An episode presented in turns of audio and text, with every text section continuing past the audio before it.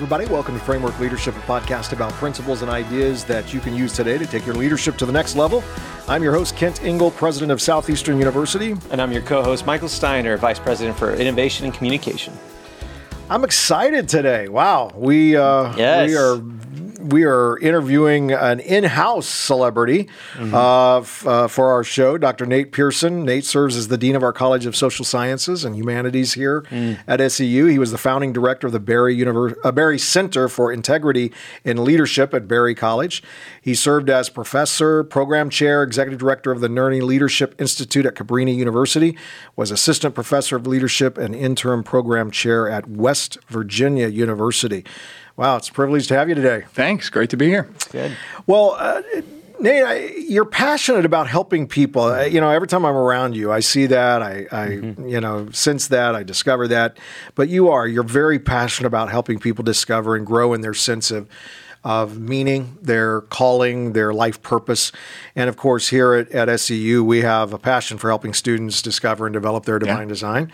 Uh, so tell us a little bit about your um, personal leadership, how you developed your your calling through your past and current leadership positions, and you know what have you learned? Yeah, I, and that that passion for people has been the consistent piece for me, and it's not just the words; it's it's living it out. Um, my path was not linear, and I think that's an mm. encouragement to sure, students. Right. Oftentimes, I was in ministry, then I moved into social services, and then into higher ed and it was all linked together by by that by helping people see what it is they feel like they're on this earth to do. As we say at SEU that divine design right. idea. Um, you know when I think about meaning there's that big picture meaning and purpose you know what what is my life for? And I think oftentimes we stop there. But what's so important and the thing that we can control is the meaning that we find in the individual encounters. You know, those moments, whether it's tasting your favorite ice cream or seeing a friend that you haven't seen in a long time. Yeah. That's the stuff that makes up a meaningful life, those axiologically meaningful moments, as you might call them. And from those together, then you see, wow, this is a life that was meaningful.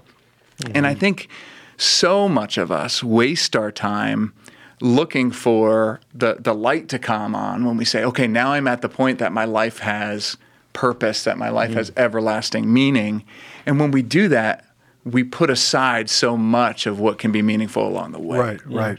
yeah, and I feel like meaning, you know, especially we people talk about how meaning is essential for longevity, right? For sustainability. Part of the problems where we face like burnout and different stuff like that is because people have a hard time connecting that meaning. Mm-hmm. How do you connect what you're doing with meaning, with purpose, even if it's not necessarily like, you know, your dream job? Yeah. Well, that's it. And, and even in the dream job, every moment is not meaningful. Right. You know, when you're filling out the expense report or going through emails, it's not like you're sitting there going like, "Wow, right. this is flow. Right, yeah. This is amazing." um, so, you know, I think it's keeping an, keeping a focus on what it's for, the people yep. that it's impacting. Um, that sense of contributing to something greater. Mm-hmm. I think about societally, I think we become more and more individualistic, especially as we get divided politically and don't necessarily know how to wade into different conversations on social media and things that we just we kind of back off and we go, "Hey, I'm just going to stay on my lane." And for me, where I see the light come on for people with meaning is when they go, "Wow, I'm contributing to something that's beyond myself." And when we think yeah. about inspiring stories from history, whether it's our own nation or even further back or biblically. Mm-hmm. It's people who were part of a movement in a particular direction. Yeah. Um, so I think that mindset, and, and what I heard from people, what I've heard from people as I've talked to them about avoiding things like burnout, mm-hmm. is it's always about coming back to what's this thing for? What's this really about? Yep. Um, at the end of the day, what's the difference that this is making, even if it's just a little chip in that direction. Yeah. Let's talk about the current state of leadership. You know, what is your assessment where, you know, where it stands overall, but what is changing and, and what is setting leadership apart, especially um, in our nation mm. today with all of the issues that challenges, those kinds of things? Yeah, I think one thing is when people watch or read about a leader today, I would think the assumption is that they're not a person of integrity rather than mm-hmm. they are. Yeah. And that's a really sad shift. I don't know exactly when that shift took place, but it's almost like we're waiting for the other shoe to drop. Mm-hmm. If you see someone whom you admire, you're just waiting for them to have some Yeah. kind of scandal or fall or the real truth to come out. And so that creates a hardness in people. And so much work, so much writing and, and research and leadership, I think, is wisely talking about followership. And the idea of followership is how do we contribute to the culture, whether we're in a position of leadership or not? Less focus on that great man, that wonderful leader who's at the head that, mm-hmm. that just carries the entire burden. And hey, what are we all doing to maintain this culture? So even if that great man or woman at the top has some kind of fall or steps away, that something remains here and that we all have a part to play. I think that's an important piece because without that, we're all cynical. Yeah, that's You true. um, and skepticism in higher ed, it's an important part of, of higher education, really. I mean, it's kind of part of a, a professor's job description is to ask questions and look at things critically. But when that leaks into cynicism, which I think so much of our culture has, uh, I, I, it's not a very good place to be in. Yeah. Right. Well, and there's so much sideways energy with that in being a leader, right? Like just like you said, you you step out, you're trying to accomplish things, you're trying to do big things, but off just because you're just by being very nature at the top of the pyramid, mm-hmm. you're suspect mm-hmm. just at everything. Yep. How can new leaders, right, new people stepping in this new generation, right, where, where it's a really exciting time where people who have never been given opportunities to lead before are leading at high levels. How can they work to start healing that trust mm. between the two? Well, I think being being real, being authentic, is a huge piece there. Being accessible, um, you know, keeping your humanity out front. I think for a long time, our understanding of leadership, the way that it was presented to us, was you follow this particular model, you look this particular way. And in order to keep up that image, you had to separate yourself from people because if they got too close, they might see that there were chinks in your armor. That like maybe you were a person, like maybe you had off moments or something like that followers want to see the off moments. That's what lets them see, like, wow, this Yeah. is a real person. And as you're real about that, as you're authentic about that, Now, Nate, prior to your you entering into into the education field, you worked as a family therapist. Uh, you also served as uh, an executive pastor. Tell us a little bit about those experiences and, and roles and what you learned about servant leadership in those positions. Sure. Uh, you know, so much of my personal journey in whether it was in therapy or in leadership positions, um, in in uh, well, let me just start that over. I'm sorry. you're good. I'm all shaken up now. Um, It's okay. Yeah. So so much of my experience in those various positions was a lot of learning for me uh, and realizing how much of a people pleaser that I am. So whether it was people coming in for therapy and sitting with them and the entire time realizing the thoughts going on in my head are, you know, am I going to give them the the answers that they're looking for? Uh, or in ministry, you know, is this what my senior pastor is looking for? Is this what people really need?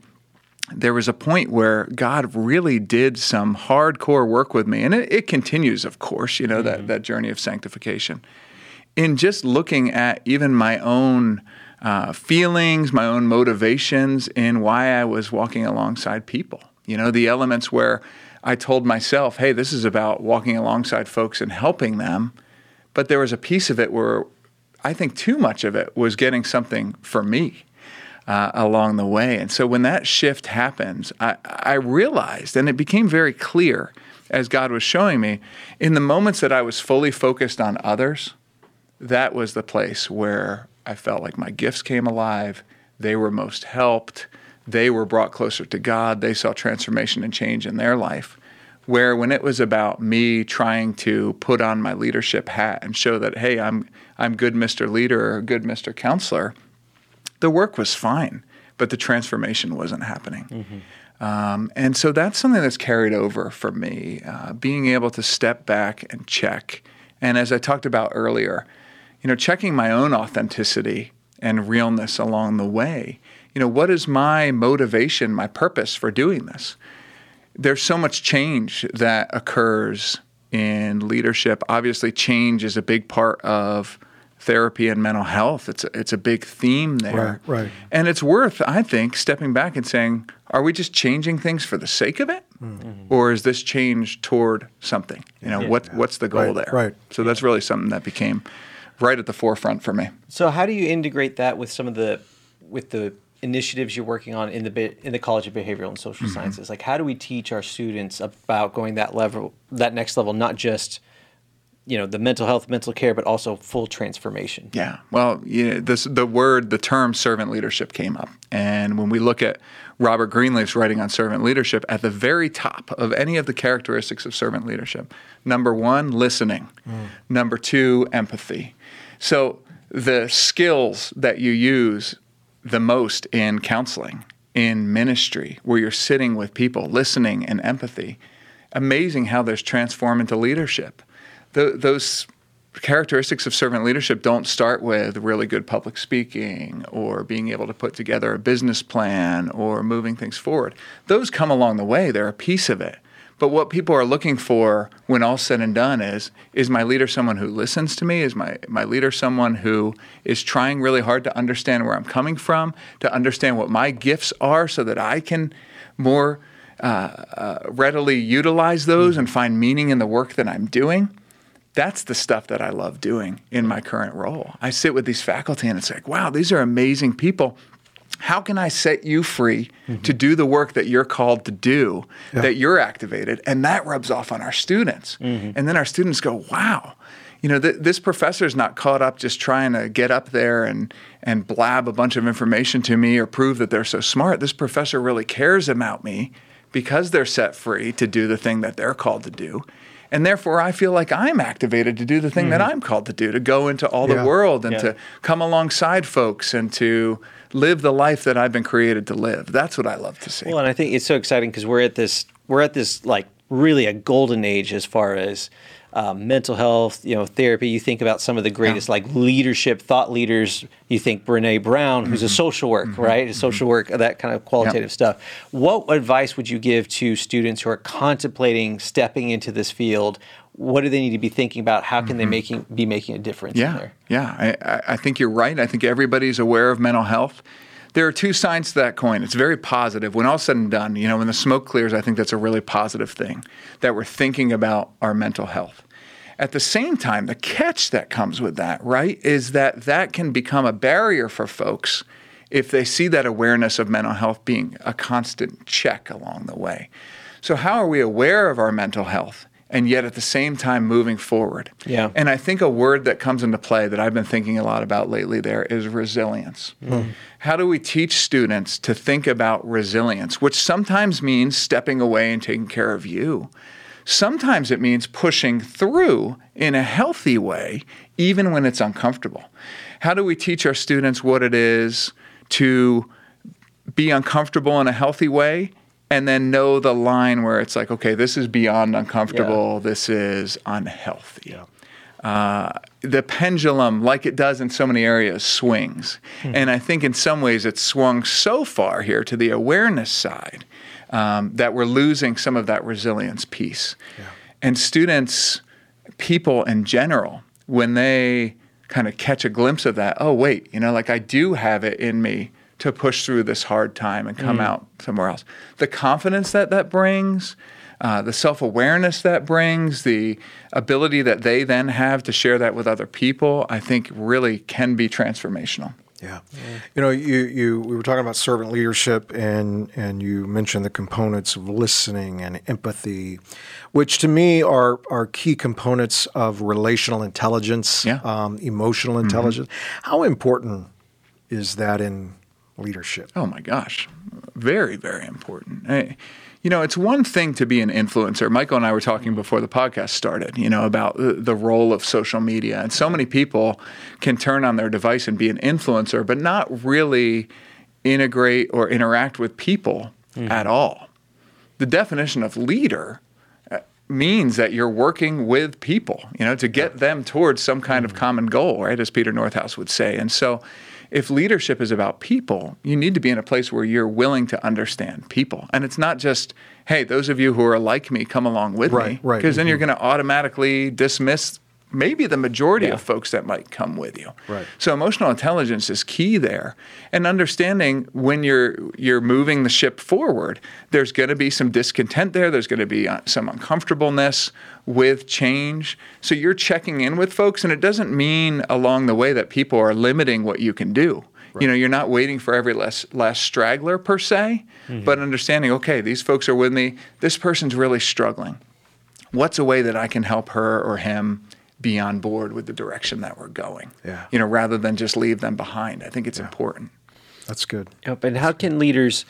So as leaders are thinking about being overwhelmed, right? So we talk about this this idea of burnout and all that different stuff. We've been going back and forth listening and stuff. How important is it to have the right people in your circle, right? The right people speaking into your lives. How can you have the right people? How do you identify that, and how do you get their wisdom at the right time? Oh man, that's that's very big. Uh, my dissertation work was with social service workers, um, and I wanted to interview those who had done it a long time. Because I saw so many who were burning out even after just getting their master's degree and going and working at Home Depot because they could get better money, better benefits, nine to five job, go home to their family, and not have to carry the weight of that kind of heavy work.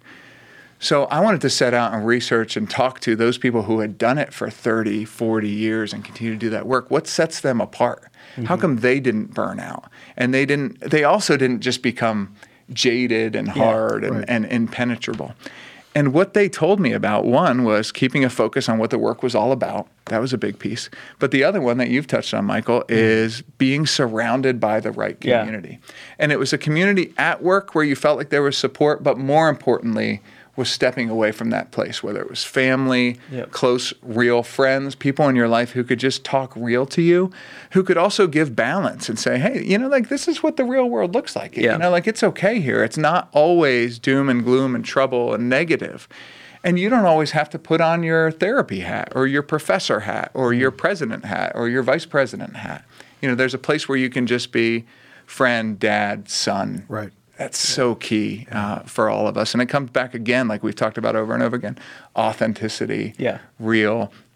There's a humility that comes with it, but it's such a healthy humility. I think that humility can then launch us into a place where we can lead with confidence because it's not fake. It's not that imposter syndrome. How do I turn this thing on? No, I'm just being who I am. Yeah, and you do. You've published, uh, you know, and, and written on on leadership and, and burnout. How important it is is mentorship, and what kind of mentor do you need in your life? Oh man, great, great question. I love personally. I go out of my way to try to find mentors wherever I am, and you know I'm willing to make the call or send the email to say, "Hey, President Ingle, you want to get together and get get coffee or get lunch?" You know, just speak into my life. And it, something that I looked at, uh, a, a paper that I wrote a while ago was on formal mentoring versus informal mentoring. And what came out of that paper was they're both important. Formal by formal mentoring, I mean a lot of organizations, companies will have a program where Right, you know in your first year you go through a, a, a series of things where you're paired with somebody or you're in a group and you work through different lessons and things. And then by the end you kind of know your job a little bit better and you know some folks. Informal mentoring is just inviting people into your life to speak into your life.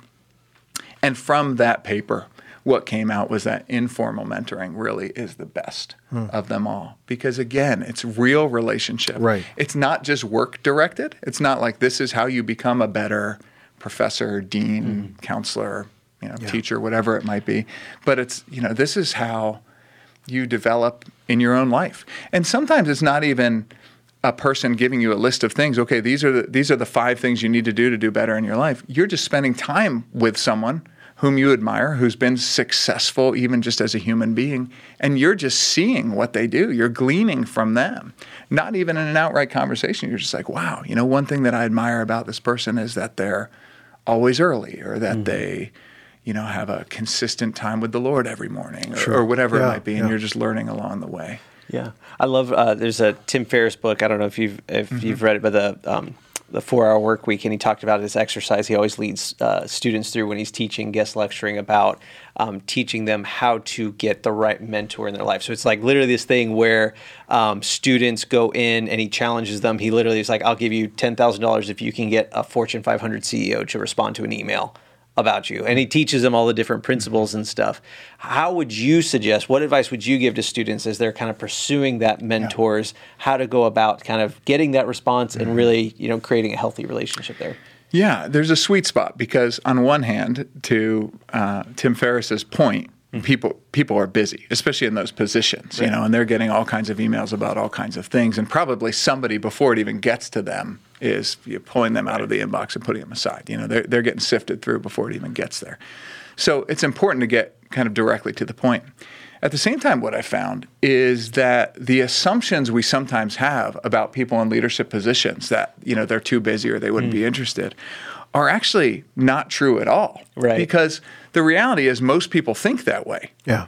So if you go to a large church or a large, large excuse me, if you go to a large church or a large organization and you think, oh, this pastor or the CEO isn't going to have time for me, mm. everybody else is feeling that way as well. So no yeah. one's actually reaching out. Reach out. Yeah. Right.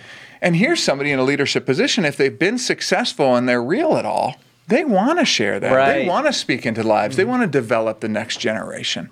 So finding a way to get past perhaps all the, the fences and barriers that might be there to reach the person directly I think once you have that opportunity, whether it's at a conference or popping into the office, making a, an appointment, even if it's under the auspices of something else that might get you in the door, mm-hmm. if you make that ask, I think people will find much more often than they would expect. Somebody's going to be willing to say, Yeah, I'll yeah. spend time yeah. with you. That's no good. strings attached. That's beautiful. yeah. That's Love great. It.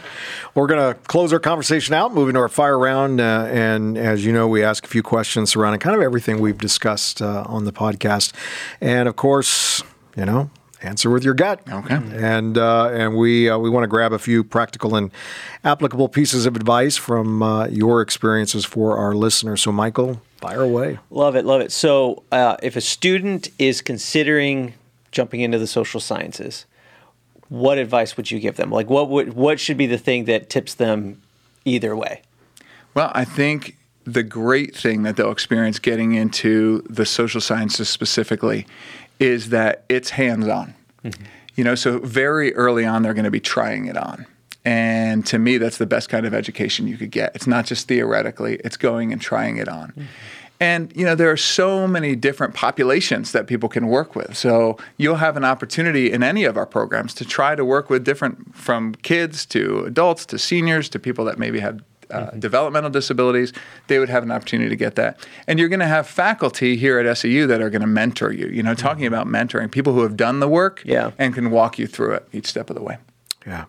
What course are you most excited to teach this coming fall? Oh, man. Uh, I've got a couple. One is all the deans have an opportunity to wade into our foundational courses. We're teaching oh. a, a, basic leadership uh, 201 course. Okay. Cool. So I'm doing a bunch of section of that and, and really have carte blanche to shape that thing. Oh, that's great. So that's going to be a lot of fun to meet so many of the undergrads. The other one, the one that ties with it, is I'm teaching a history of leadership class at mm. the grad level. That's just going to be really exciting. That's awesome. That's so fun. Last question question for us. Um, what's one book you think that all young leaders should read to sustain, to make it through, to kind of uh, keep them encouraged yeah. in their new roles? A book that I love. There's so many to choose from. Mm-hmm. But one that I found really life shaping is Mindset by Carol Dweck, yeah. um, where she looks at so often we live in a fixed mindset. So, you know, you come on, do a podcast afterwards, you think, man, I really bombed that thing. I should never do a podcast again.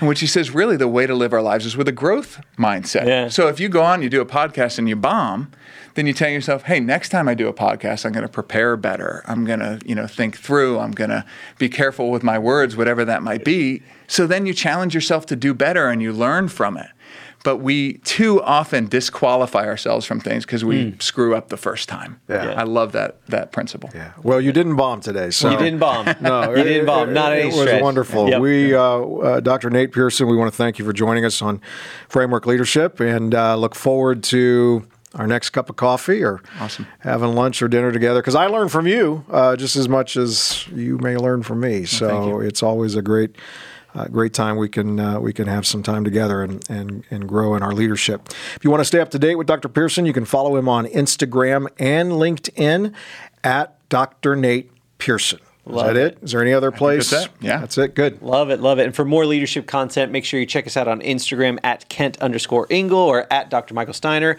Or if you're on Twitter, that Elon Musk's Twitter now, you can also check us out at Kent Ingle. If you're watching us on YouTube right now, now is a great time to hit that like button, hit that subscribe button so you get leadership content right to your YouTube feed every single week. You never miss an episode. You can also visit our website, kentingles.com. Sign up for our newsletter. The newsletter is fantastic. It's really great. It's got a ton of great insights, articles, books, recommendations to grow your leadership no matter what field you're in.